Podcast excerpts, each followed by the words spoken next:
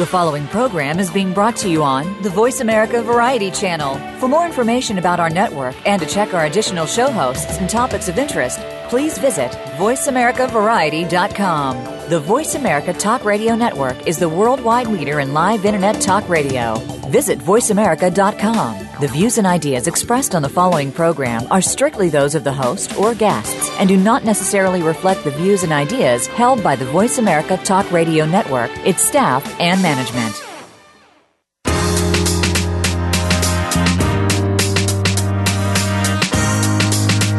This is Goodnight Marilyn Radio with your host, Nina Bosky. It's been more than 50 years since the tragic death of one of Hollywood's biggest stars at the time and in history, Marilyn Monroe. Nina seeks to uncover the life and death of this legendary star as it coincides with the pre production of the feature film Goodnight Marilyn. You'll get a chance to question, explore, and discover the secrets surrounding what really happened that fateful night back in 1962. Let's start the conversation. Here is the host of Goodnight Marilyn Radio, Nina Bosky. Hi, everyone. I'm Nina Bosky for Goodnight Marilyn Radio. Welcome to the show as we explore the investigation, the life, and the movie all surrounding Miss Monroe herself. We have a couple of shout outs today Lori in West Hollywood, Dean in uh, Reno, Nevada, Travis in Vancouver, British Columbia, Felix in Manhattan, New York, Dale in Switzerland, Carolyn in Barcelona, Spain. Derek in Chile, and Claudia in the Netherlands, who sent me a wonderful uh, Marilyn video message. Thank you. Good night, Marilyn fans.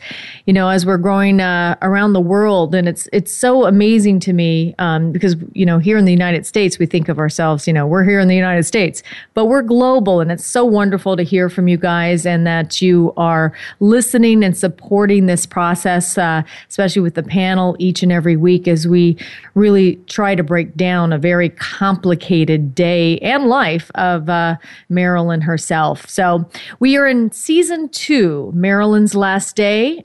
There are so many people surrounding Marilyn's last day and they all are connected. They're all enmeshed with each other. But how? I love how our panel will break it down for us. For us, and uh, today we'll be discussing some of those uh, people that were involved last week. As you know, we kind of uh, left off at that 10:30 hour where you know people are starting or it is said it's not it's a theory it's not exactly uh, you know we have facts here but uh, it is said that around 1030 uh, that um, Arthur Jacobs, which was marilyn's uh, PR uh, PR man, was contacted at the Hollywood Bowl by a messenger Natalie Trundy, who uh, was obviously with and is the partner of uh, Arthur Jacobs, came forward and said that uh, he was just he just uh, had a horrible look on his face and said that something you know horrific has happened and Marilyn is either dead or is dying, and so he went off uh, to Marilyn's house. So we're going to pick up where we left off last week. We are also talking about Eunice Murray. Eunice Murray is the uh, of Marilyn Monroe was uh, there to be a companion per Ralph uh, Dr. Greenson. And uh, we'll be covering some of these, uh, you know, some of these people in Marilyn's life. It does get very complicated. And for Marilyn fans, a lot of them, especially as you can, you know, even from the experts that we have on this panel, we talk about these people as if everybody knows about them. Uh, but we have to, I think, explain each and every week who these players are at least briefly so people can follow along in the in the story. So we have a wonderful guest lineup today uh, elisa jordan who is a journalist and a historian who's researched marilyn for over 35 years. Elisa launched la woman tours which provides a critically acclaimed tour which is the study of marilyn's life in los angeles. So for all you marilyn fans out there i know there was a, a group of italians that came over uh, at the beginning of this last month and they were doing all the different uh, Marilyn locations. I would uh, highly recommend that you do the LA Women's Tour, which uh, is the study of Marilyn's life in Los Angeles. She gives tours which tells the history as of Marilyn's idol, Jean Harlow, as well as tours that center around Jim Morrison in LA's extensive rock and roll history. And then later in the hour, we are not later in the hour, just coming up in just a few minutes, we're going to have licensed mental health counselor and best-selling author Gary Vitacco Robles Icon, The Lifetimes and Films of Marilyn Monroe, Volumes 1 and 2. And of course, our immortal Marilyn's Leslie Kasperowicz, who has also been studying Marilyn and is expert on uh, Marilyn's life for over 25 years. So it's going to be an interesting show. As you know, on Facebook, I encourage all of you if you do have a question, if you want to join into the conversation, please call us at 1 472 5788, or you can always email us at marilynlivetalk at gmail.com. So, uh, you know, before we uh, get started, I just have a few uh, announcements. One of them is that, you know, it's fast approaching. I can't believe it, but you have until June 30th to submit your audition tape to play the role of Marilyn. We are doing a global search. How wonderful it would be is if an unknown was able to play Marilyn. You know, we have that tagline, everybody has a dream. And uh, I have to say, over the last few weeks, we have had some wonderful submissions. Uh, and it's not an easy role to play, but you have until June 30th. Um, please send not just your headshot and bio, but you need to send a short video. Marilyn search at gmail.com. It'll go to the casting director and the director, and from there, they'll decide who is selected for the next set of auditions. Also, coming up July 31st, we're very excited. You know, we had a wonderful press event on June 1st at the Formosa Cafe. Well, we're going to be back. We are going to be doing a live show on Friday, July 31st at the Formosa Cafe. And for those of you who have not uh, been down to the Formosa in either a long time or at, at all, they have just remodeled uh, the Formosa, and they have actually extended a rooftop terrace. So they're now open for lunch. We're going to have a nice little get together celebrating Marilyn's life. As you know, it kicks off uh, the actual week to uh, 53 years from her passing. I say technically she died August 4th, not necessarily August 5th. Everybody uh, celebrates it August 5th. But uh, I think that it'll be a wonderful time to celebrate her life as well as classic Hollywood. We might have a few su- surprises coming down to the Formosa to celebrate Marilyn. So, on that note, let's get the conversation going. And I have Elisa with us on the line. Elisa, are you there? I am. Thank you for having me. Well, I'm really happy to have you here. Uh, tell us a little bit about. I always like to know this from people who, uh, you know, start their interest or their passion or their love for Marilyn. What first made you go, huh? There's something special about this icon. Well, it started simply enough. I was a real little girl watching her movies on TV and just related to her because, you know, she's a, an adult woman but very childlike and then as I, I grew and understood her life better, I saw her as a positive role model. I thought if an orphan who grew up in the Depression, very poor, can grow up to be the most famous woman in the world, then there's no excuse for me to not be able to set goals and meet them.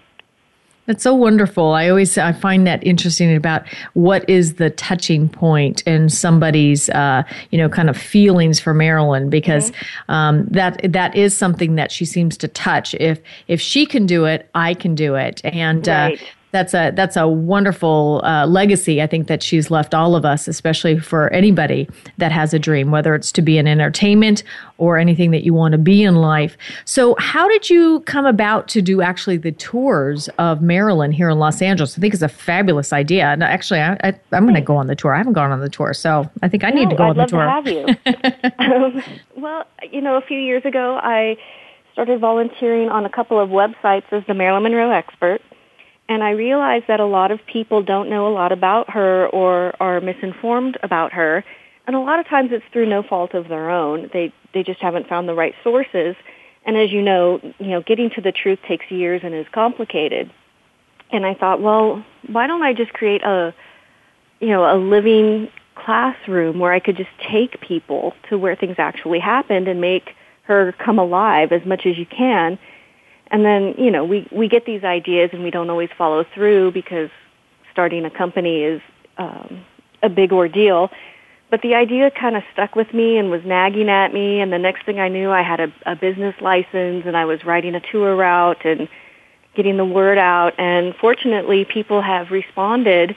And I find that the average Marilyn fan really does want to know the truth and get as close to it as possible.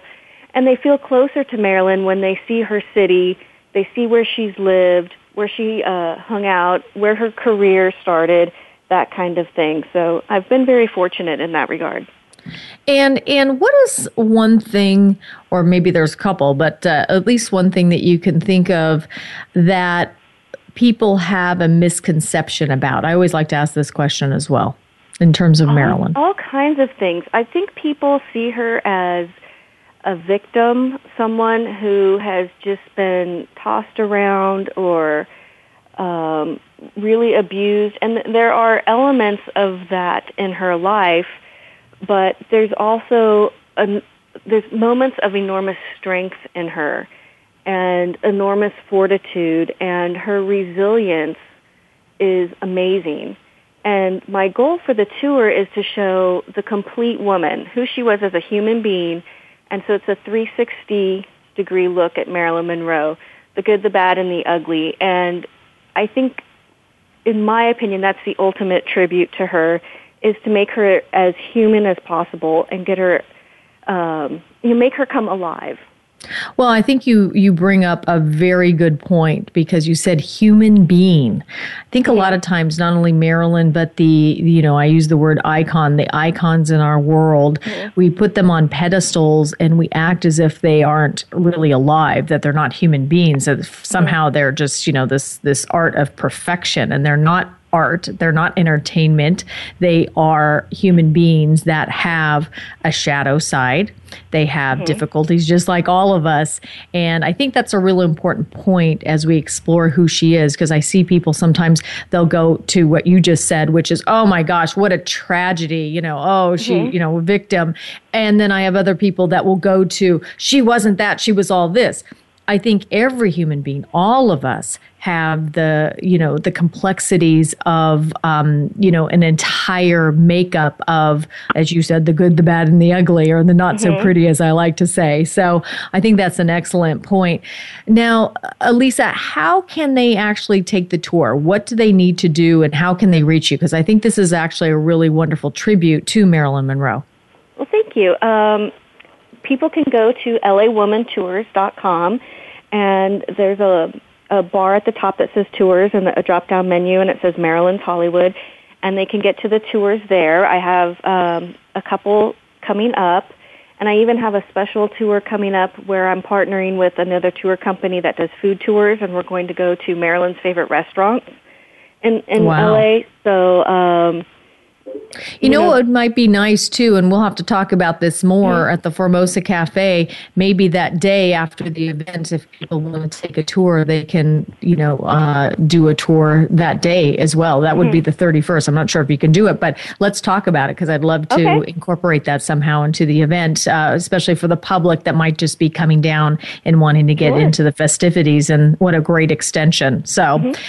All right. Well, thank you for being on the show today. Really, really appreciate it. And if you want to stay on, hang on. Um, and if there's anything you'd like to add, go ahead and do so as we introduce the, the panel as we continue the conversation okay. on the last day of Marilyn Monroe's life. So thanks again for, for being on the show today. And I, like I said, invite you in to, to chime in if there's something that you'd like to add, because it does get a little complex. And, uh, okay. uh, and I'm inviting the public also to call in today. I know a lot of you will email me. Um, maybe you're being shy, I'm not sure, but uh, definitely want to encourage you to call in, especially as because I'm also getting uh, not just uh, you know questions, but we are getting some information that actually can potentially shed some light on this case. And so I also want to invite anybody who is actually that does have not hearsay, specific information that can help shed some light on this case.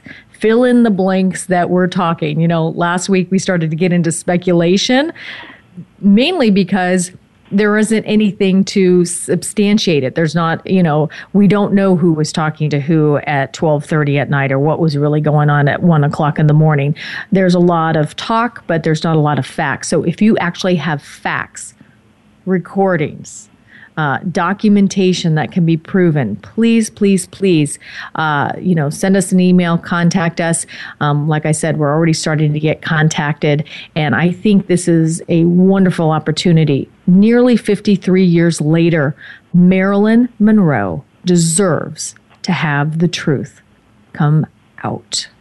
So, Let's introduce the, the panel. As you know, we have uh, Leslie Kasperowicz, who is uh, from Immortal, Marilyn, 25 years plus experience. We have Gary Vitacco Robles, wonderful two volume book, volumes one and two icon, The Life and Times of Marilyn Monroe, Lifetimes and Films of Marilyn Monroe. And we also have uh, my executive producer, who I'd also like to thank each and every week, who helps this show, as well as uh, Drew Masters, our booker, and Mike Sergett, who is our engineer. But Randall's on the on the line with us, or in studio, I think, as well.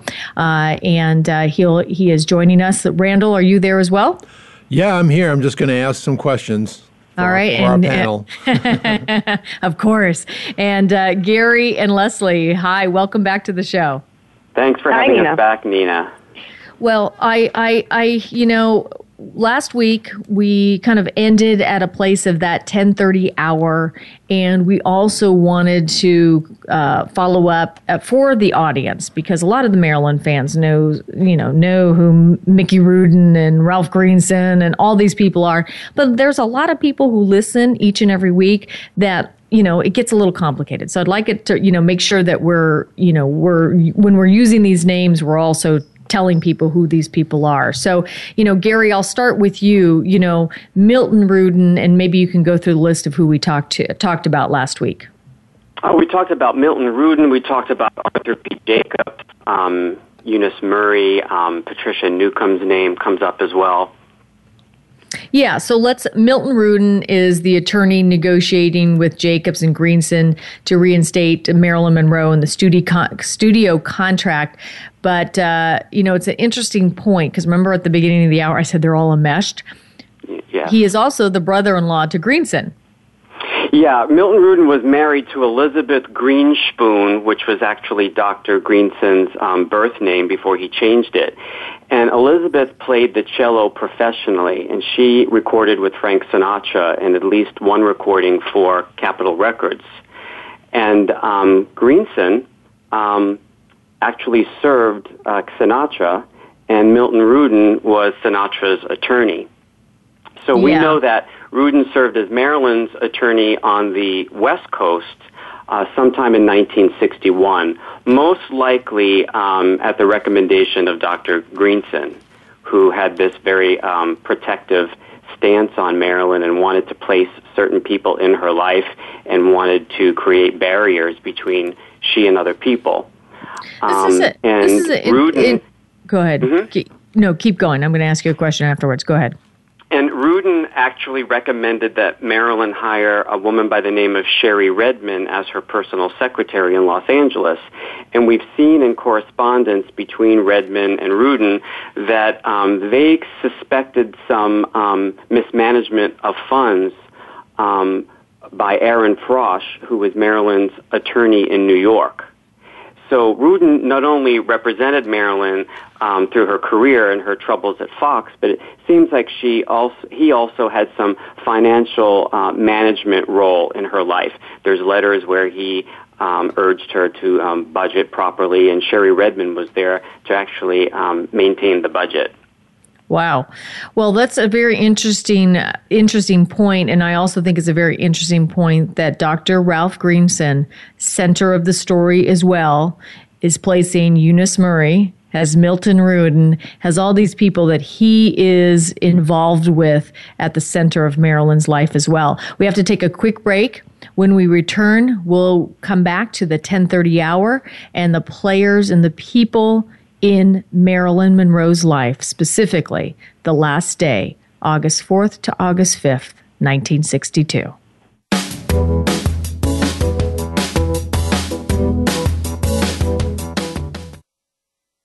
Ask the experts. Call toll free right now 1 866 472 5787 and ask our All Star team to answer your question. That's 1 866 472 5787. Thank you for calling. VoiceAmerica.com. Mad Genius Radio presents Marilyn. For those of us who can't get enough of Marilyn Monroe, especially her iconic musical performances, Mad Genius Radio has expertly curated a genre of hundreds of tracks performed by Marilyn and friends. It is the quintessential collection of music for a journey of glamour, grace, and allure. Listen for free only on Mad Genius Radio. Available in the App Store, Google Play, and desktop at madgeniusradio.com.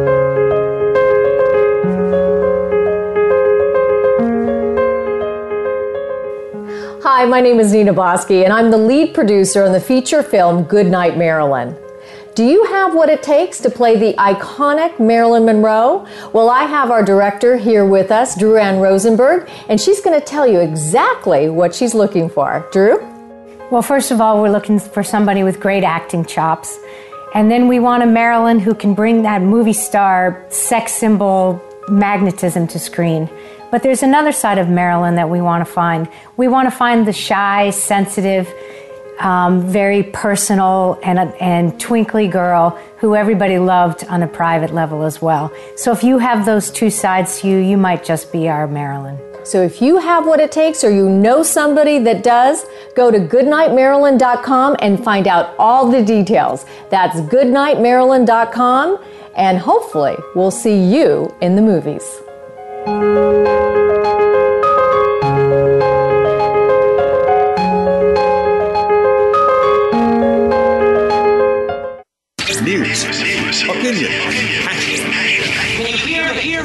Voice counts. Call toll free 1 866 472 5787. 1 866 472 5787. VoiceAmerica.com.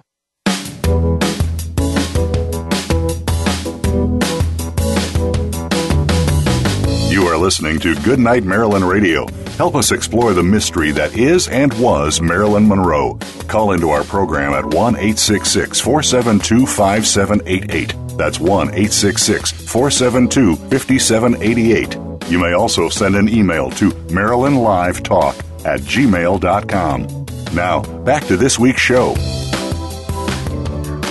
Hi, everybody, and welcome back to Goodnight Marilyn Radio. It is Friday, and uh, it's uh, it is a wonderful time. This panel, we are talking about some complexities at the 10:30 hour. It starts to get very well. It starts to get complicated about an hour or two before, but specifically at 10:30, um, as we have a theory that uh, Marilyn was contacted, not Marilyn, but uh, Arthur Jacobs was contacted about Marilyn.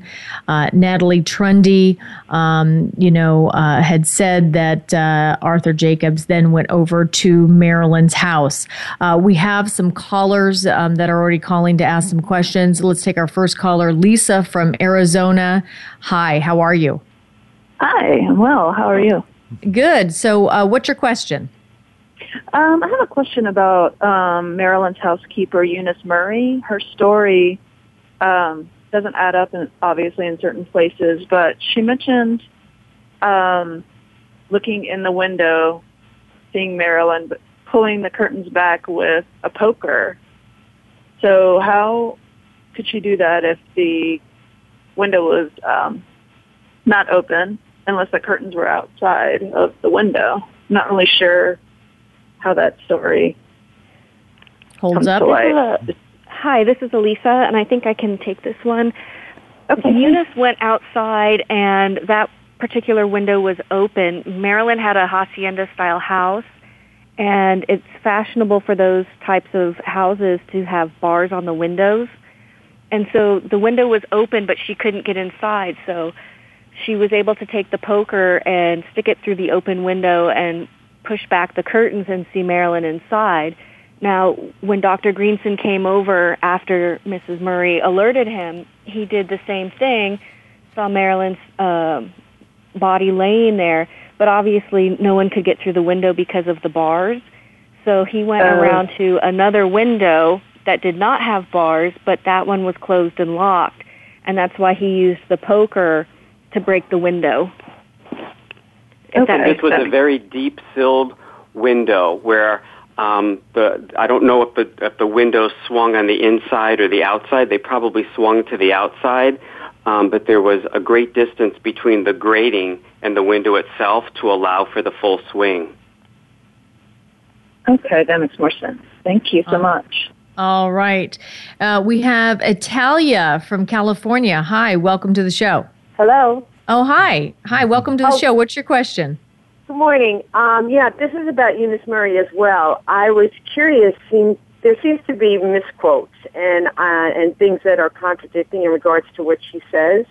So I was just curious if there's anything that she's ever documented. Did she ever write out something, or has she written any of her, you know, her uh, information as opposed to things that would just quote what she said? Well, and Gary. she published a book in 1975 called Marilyn: The Last Months, and it's uh, written um, by her along with Rose Shade. So there's a narrative, and there's also um, Mrs. Murray's words herself quoted throughout it.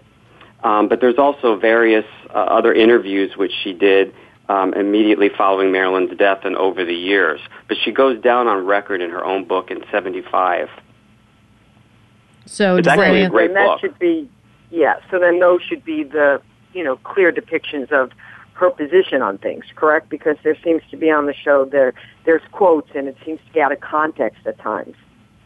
Yeah, and, and they're following um, a, a time span of many years. So she's speaking um, in 1962, she's speaking in 72 or 73, then 75, and then documentaries done in the early 80s when she was significantly older. I see. Okay, great. Thank you. Uh, all right, thanks for the call. So let's get to the 10:30 hour. We have Arthur Jacobs. Arthur Jacobs is Marilyn's PR person. There's also Pat Newcomb, and sometimes those those two roles uh, get uh, get intertwined. Leslie, do you want to define for us who these two people are, so we can uh, very clearly uh, understand their roles in Marilyn's life, especially as it relates to PR? Okay, well, Arthur Jacobs uh, ran the agency, um, and Pat Newcomb was his employee. So Jacobs had been handling Marilyn's PR for some time. Previously, she was with Rupert Allan. Uh, he was uh, taking care of all of her PR up until he went off to work with Grace Kelly. Um, and then Newcomb took over. So Jacobs would have been Newcomb's employer. He would have been the head honcho there, and uh, Newcomb was her direct publicist, her press agent. So, you know, at that 10:30 hour, there was a messenger that came to supposedly to tell Arthur Jacobs. Does anybody know who that messenger was or anybody at the Hollywood Bowl ever get interviewed?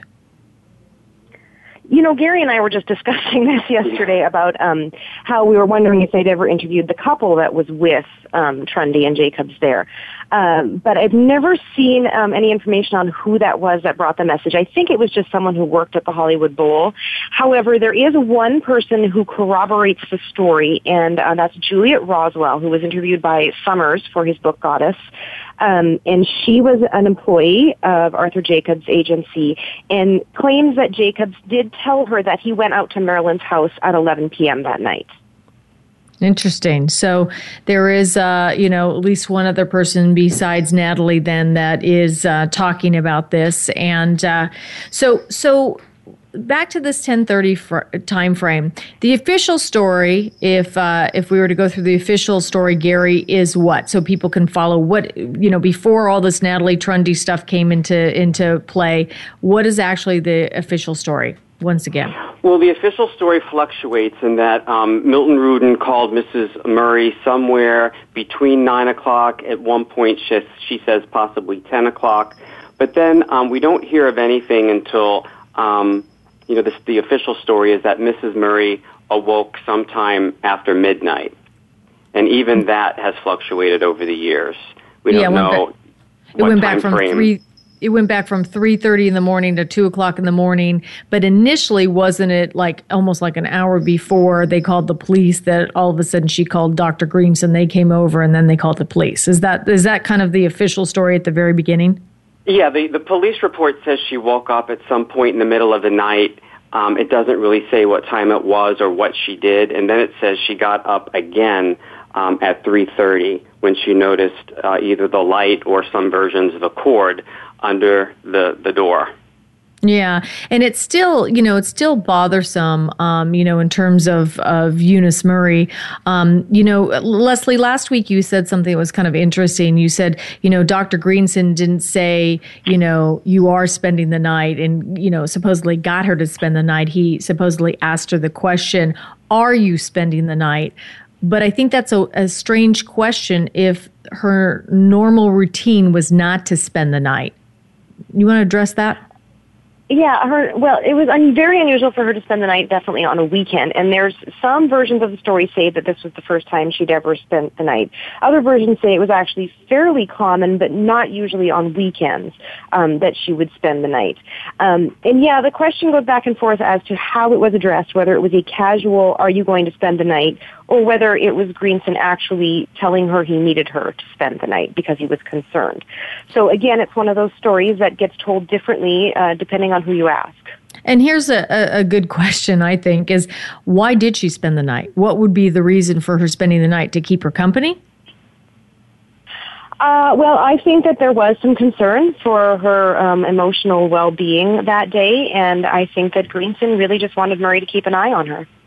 Okay, so then you know I, I still go back to that that uh, that question about if she's spending the night because somebody's worried about that person. If I was spending the night, I certainly wouldn't just be looking under the door to see if a light was on. I mean, I just I, I, just think that is the most ludicrous thing. And I know it could have just been an oversight on her part. I mean, that really could have been the the reality.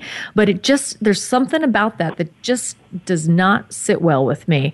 Um, Gary or um, even Randall or Elisa, who's on the line, do you guys want to speak to that at all? I mean, does that does that not speak? You know, does that well even sit well even with the you? police officer Byron says that you know it was his opinion that that she seemed vague and evasive in answering questions. But when I read all of uh, Murray's statements, she seems very passive, uh, vague, and elusive in, in, in, everything that she says and, and in her communication. And if we trace it back to the, to the beginning of the day, we clearly see signs of this. Marilyn makes a comment about, do we have oxygen in the house? And Mrs. Murray is uh, concerned about that and is unclear about that, but she doesn't directly speak to Marilyn about this. She calls the doctor up during, during the day and asks him what that might mean. And he doesn't give her any instruction, and apparently she doesn't go to Marilyn directly with the question. And then Greenson kind of questions her, um, are, are you going to be spending the night without really directing her to do so? And it seems like Greenson's communication is very unclear as well in that he, he asked Pat Newcomb, will you be staying? And um, when she sees the cord under the door and actually um, is concerned, she doesn't knock on the door or care- call Marilyn's name. She calls the doctor and asks him what to do. And she claims that his first question was, "Well, did you call her name? Did you pound on the door?" And um, then she does it, but she doesn't do it until the doctor tells her to. I think this is very curious behavior. And Well, to me, what what that speaks of is I don't know that Mrs. Murray was the best companion for Marilyn because I don't think she really knew what to do. So I think mm-hmm. Mrs. Murray gets painted as kind of a villain a lot of times, but I, I think she was just an older woman who didn't know what to do. Well, and here's the other thing then. Then it goes back to Dr. Greenson. Why put somebody in that role to be that person when you're worried and uh, you know clearly um, you're you're wanting that person to be either even let's say your eyes and ears.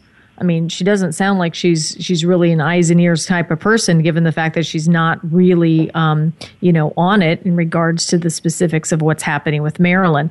So let's go back to that 10:30 hour. So let's just assume for right now, okay, that this is this is a theory. There is, um, you know, people that have come forward and said, you know, that this did happen, right? Natalie Trundy being one of them, um, and uh, Natalie Trundy is Arthur Jacobs' wife and uh, you know they they were married. How long were they? They were married before he passed. Well, they they married sometime after Marilyn's death because they they were engaged at the time of Marilyn's death, and he Yep. died, I believe, in 73, 72 or seventy three. Okay, so so you know, for a good ten years after Natalie Trundy came forward with this, never wrote a book, never said anything, never really capitalized on it. There's no real motive for her to lie and make this story up, especially about her husband, right? So so let's just assume this is a theory that actually could have happened. So 10:30, then what happens? What happens at 10:30? Leslie? Well, uh, Jacobs leaves the Hollywood Bowl, and from that point, nobody really knows where he is. According to Juliet Roswell, he goes over to Marilyn's house at about 11 o'clock. And at that point, if this is the case, that we know that by 11 o'clock, Marilyn has passed away. Um, we don't know who else might be at the house. There's been speculation that Milton Rudin was at the house at this point in time. Um, but at this point, if in fact they have found her dead, I would imagine that the PR machine starts rolling here. They're going to start thinking about what their their next step is going to be to handle the situation. All right, and we have a caller, um, Michaela from Lake Forest, California. Hi, welcome to the uh, the show. Hello. Hi.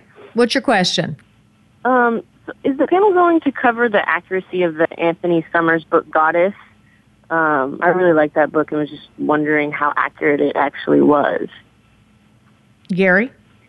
Well, look, it, you have to look at his sources, and um, some of the information is second and third hand, and some of it is based upon interviews. Um, in some cases, he doesn't even mention the name of the person he's interviewing. Um, he kind of builds a case that is leading towards um, some foul play, but then in, in the end, kind of um, says that Marilyn died uh, by her own hand, and um, any cover-up that was involved had to do with just her associations with people.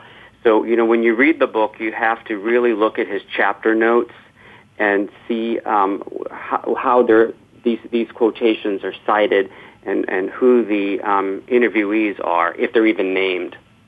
Mm-hmm.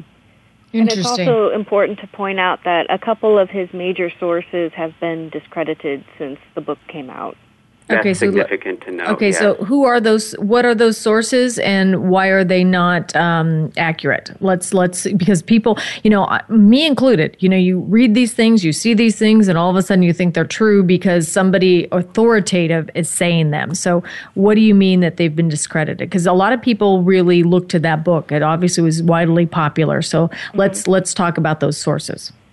Well, the the two major ones would probably be Jeannie Carmen and Robert Slatzer, and they've been discredited because they have claimed to be very close to Marilyn during her lifetime, but her documented friends have never heard of them, and they don't appear in her address books. And Robert Slatzer especially claimed to have been married to Marilyn for one weekend in the early 50s but we know that she wrote a check for um, a clothing store the weekend he claimed to marry her in Mexico, but we can place her in Beverly Hills that weekend. And there's no evidence that they even knew each other, let alone were married for a weekend. And that was during the time she was dating Joe DiMaggio.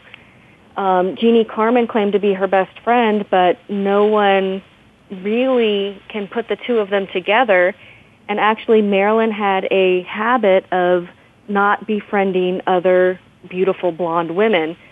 So we see that she's friends with people like um, her masseur or her employees like Pat Newcomb. So there's really no validity to some of the things these people have said, and they're the ones who, you know, Robert Slatzer and Jeannie Carmen, they're the ones who have really painted the um, murder theories and you know blame the Kennedys for her her mur- what they call their murder and that sort of thing. All right. Well, we have to take a break. This is obviously uh, an interesting aspect of of of this. I think uh, Gary, you and I had an offline conversation during the week, and I think this is very fascinating when uh, when people there's not any um, you know factual you know substantiated evidence, but uh, you know again not throwing the baby out with the bathwater. Is there something that any of these people? I'm not saying these specific two people, but uh, is there a way to look at all of the information they bring um, and not discredit every single thing they say, but is there something of truth in part of what the information is? Not sure, but that's why we're exploring. We'll be back in just a moment.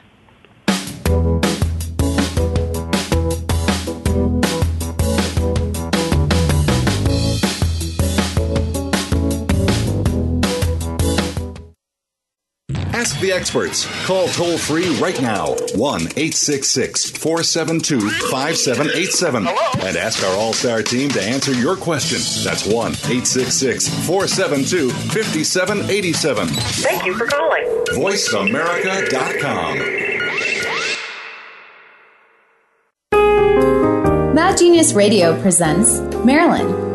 For those of us who can't get enough of Marilyn Monroe, especially her iconic musical performances, Mad Genius Radio has expertly curated a genre of hundreds of tracks performed by Marilyn and friends. It is the quintessential collection of music for a journey of glamour, grace, and allure. Listen for free only on Mad Genius Radio. Available in the App Store, Google Play, and desktop at madgeniusradio.com.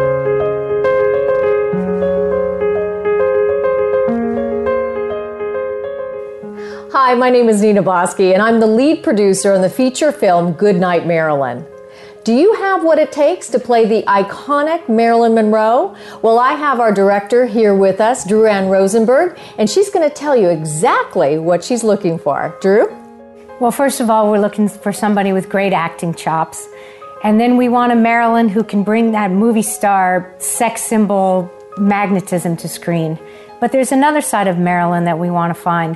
We want to find the shy, sensitive, um, very personal, and, and twinkly girl who everybody loved on a private level as well. So if you have those two sides to you, you might just be our Marilyn. So if you have what it takes or you know somebody that does, go to goodnightmarilyn.com and find out all the details. That's goodnightmarilyn.com and hopefully we'll see you in the movies. News,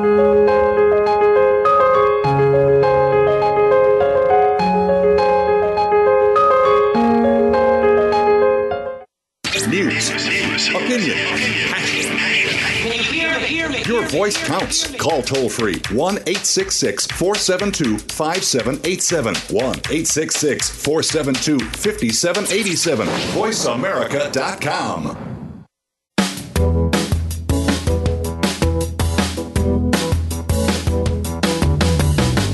are listening to Goodnight Marilyn Radio. Help us explore the mystery that is and was Marilyn Monroe. Call into our program at 1 866 472 5788. That's 1 866 472 5788. You may also send an email to MarilynLiveTalk at gmail.com. Now, back to this week's show.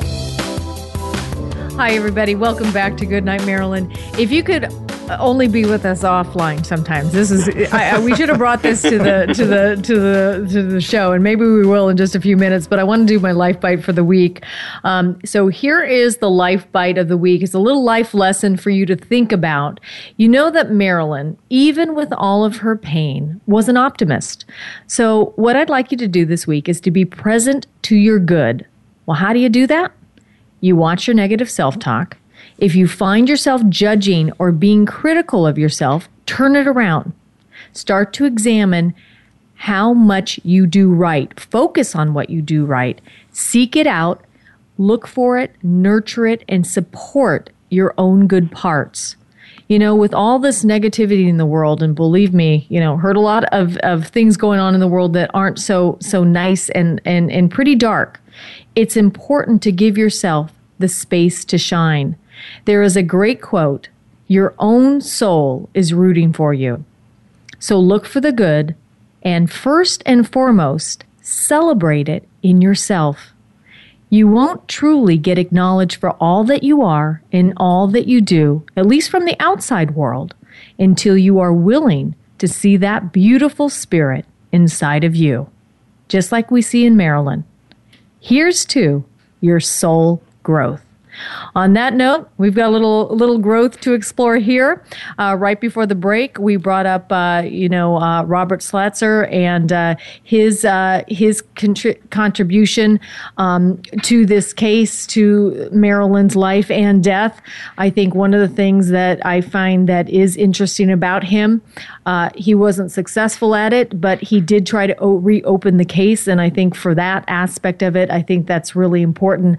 Um, but uh, Elisa Jordan, you know, you were talking about uh, the discredit, you know, the the people that were discredited, mm-hmm. and uh, Randall, you wanted to jump in here, and I think this is an important point to to bring out and uh, you know bring it to the discussion in the live show. Yeah, I had uh, just to review. I uh, had a, I was a cameraman on a documentary that was uh, made in 1986. Uh, that I was actually present uh, at Marilyn's home and interviewed Robert outside the gates on camera.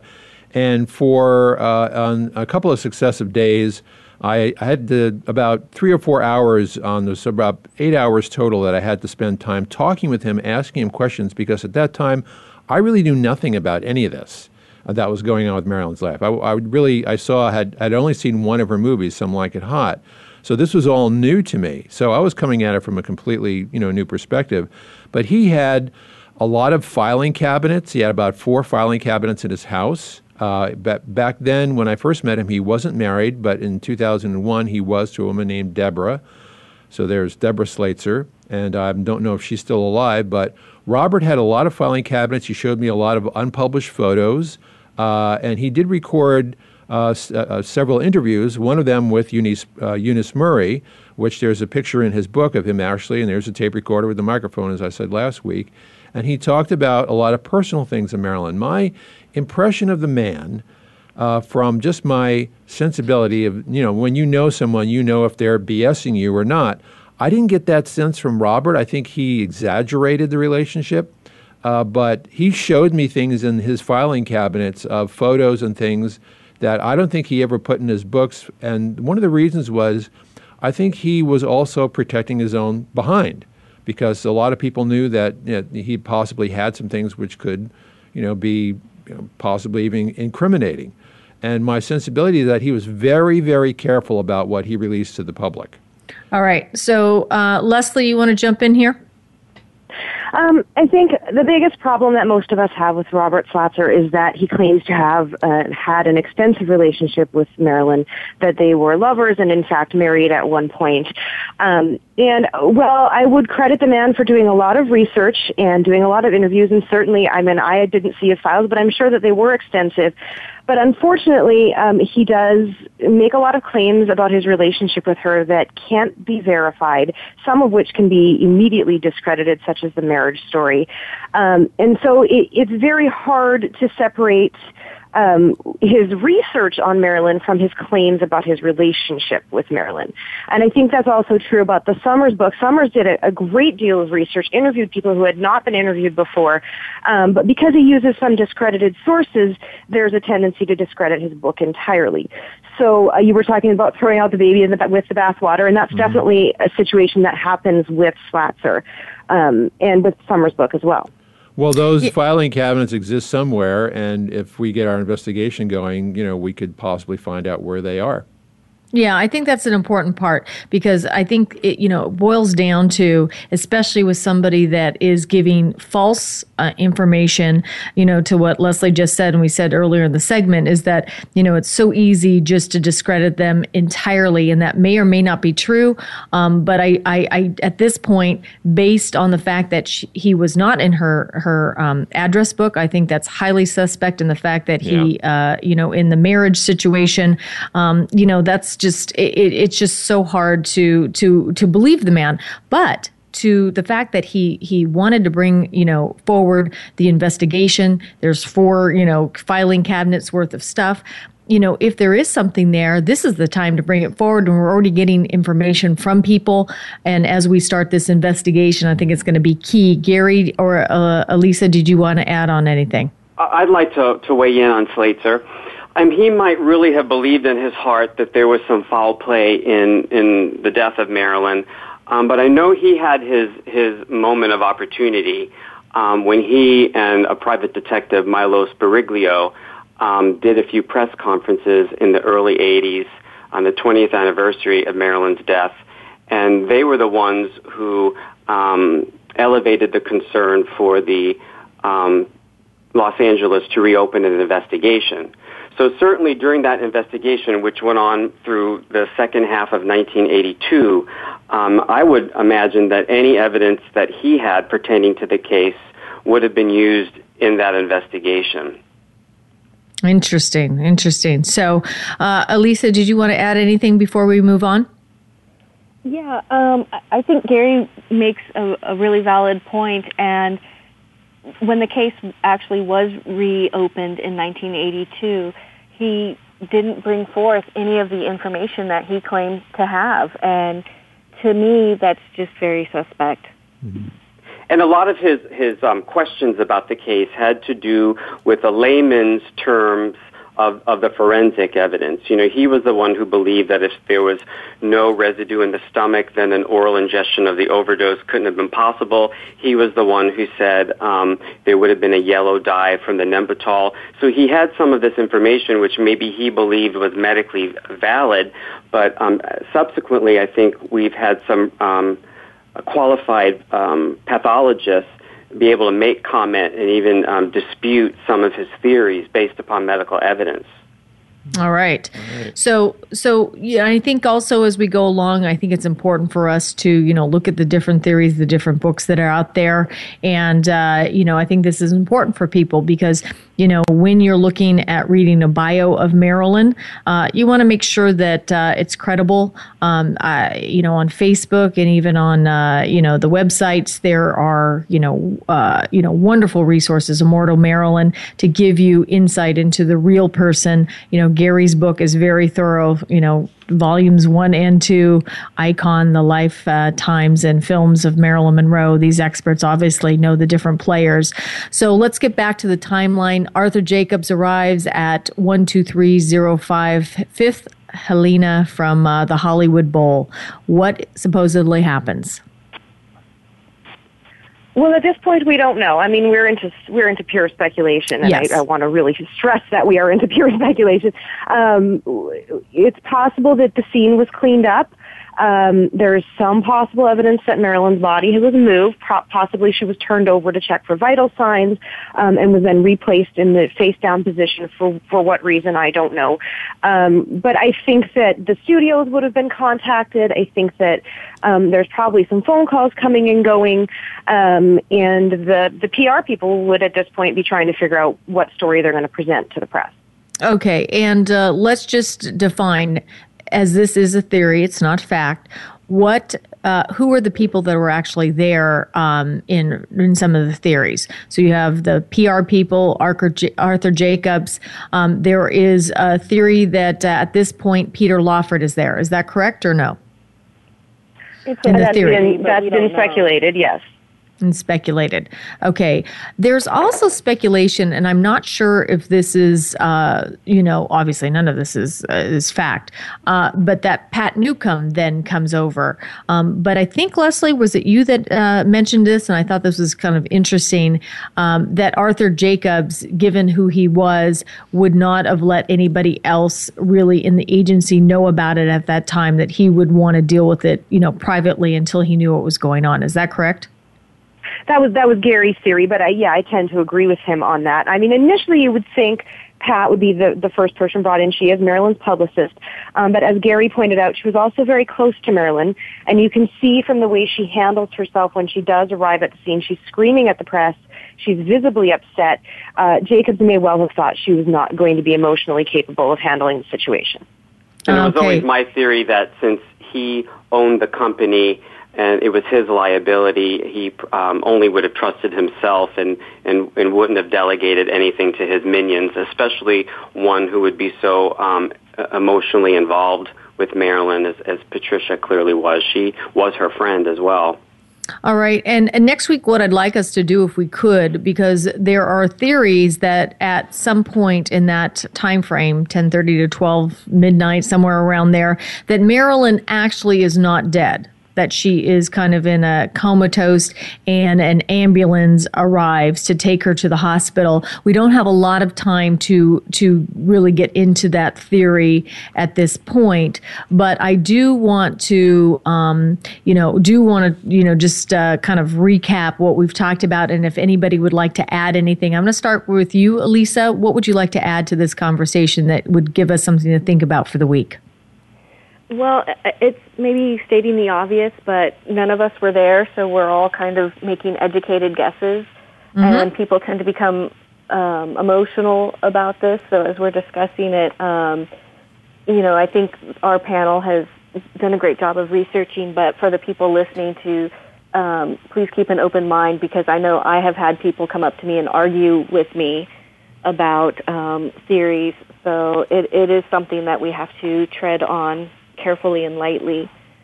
I think you're excellent point. Keep an open mind and don't think because none of us were there that you know exactly what happened. Uh, just a few more minutes. Leslie, anything you want to add?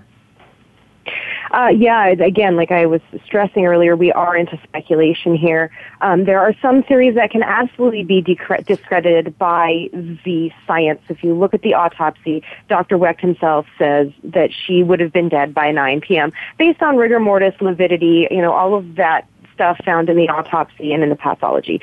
So right. there's a certain point in the evening based on that that we can say that nobody could possibly have seen or spoken to her alive. All right. Mm. We've got to end on that note. Sorry, guys, we've run out of time. Uh, thanks. Thank you to my guests, Elisa Jordan, LA, is it latours.com? Womentours.com. LAWomanTours.com, uh, Gary Vitacco Robles, Icon Lifetimes and Films of Marilyn Monroe, and Immortal Marilyn's Leslie Kasperowicz, and of course, our wonderful Randall Libero chiming in today. I am Nina Bosky for Goodnight Marilyn, and remember, until next week, Never stop dreaming.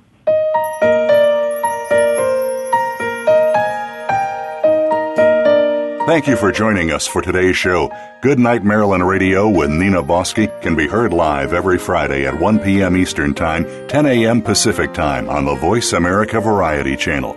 Be sure to tune in again next week.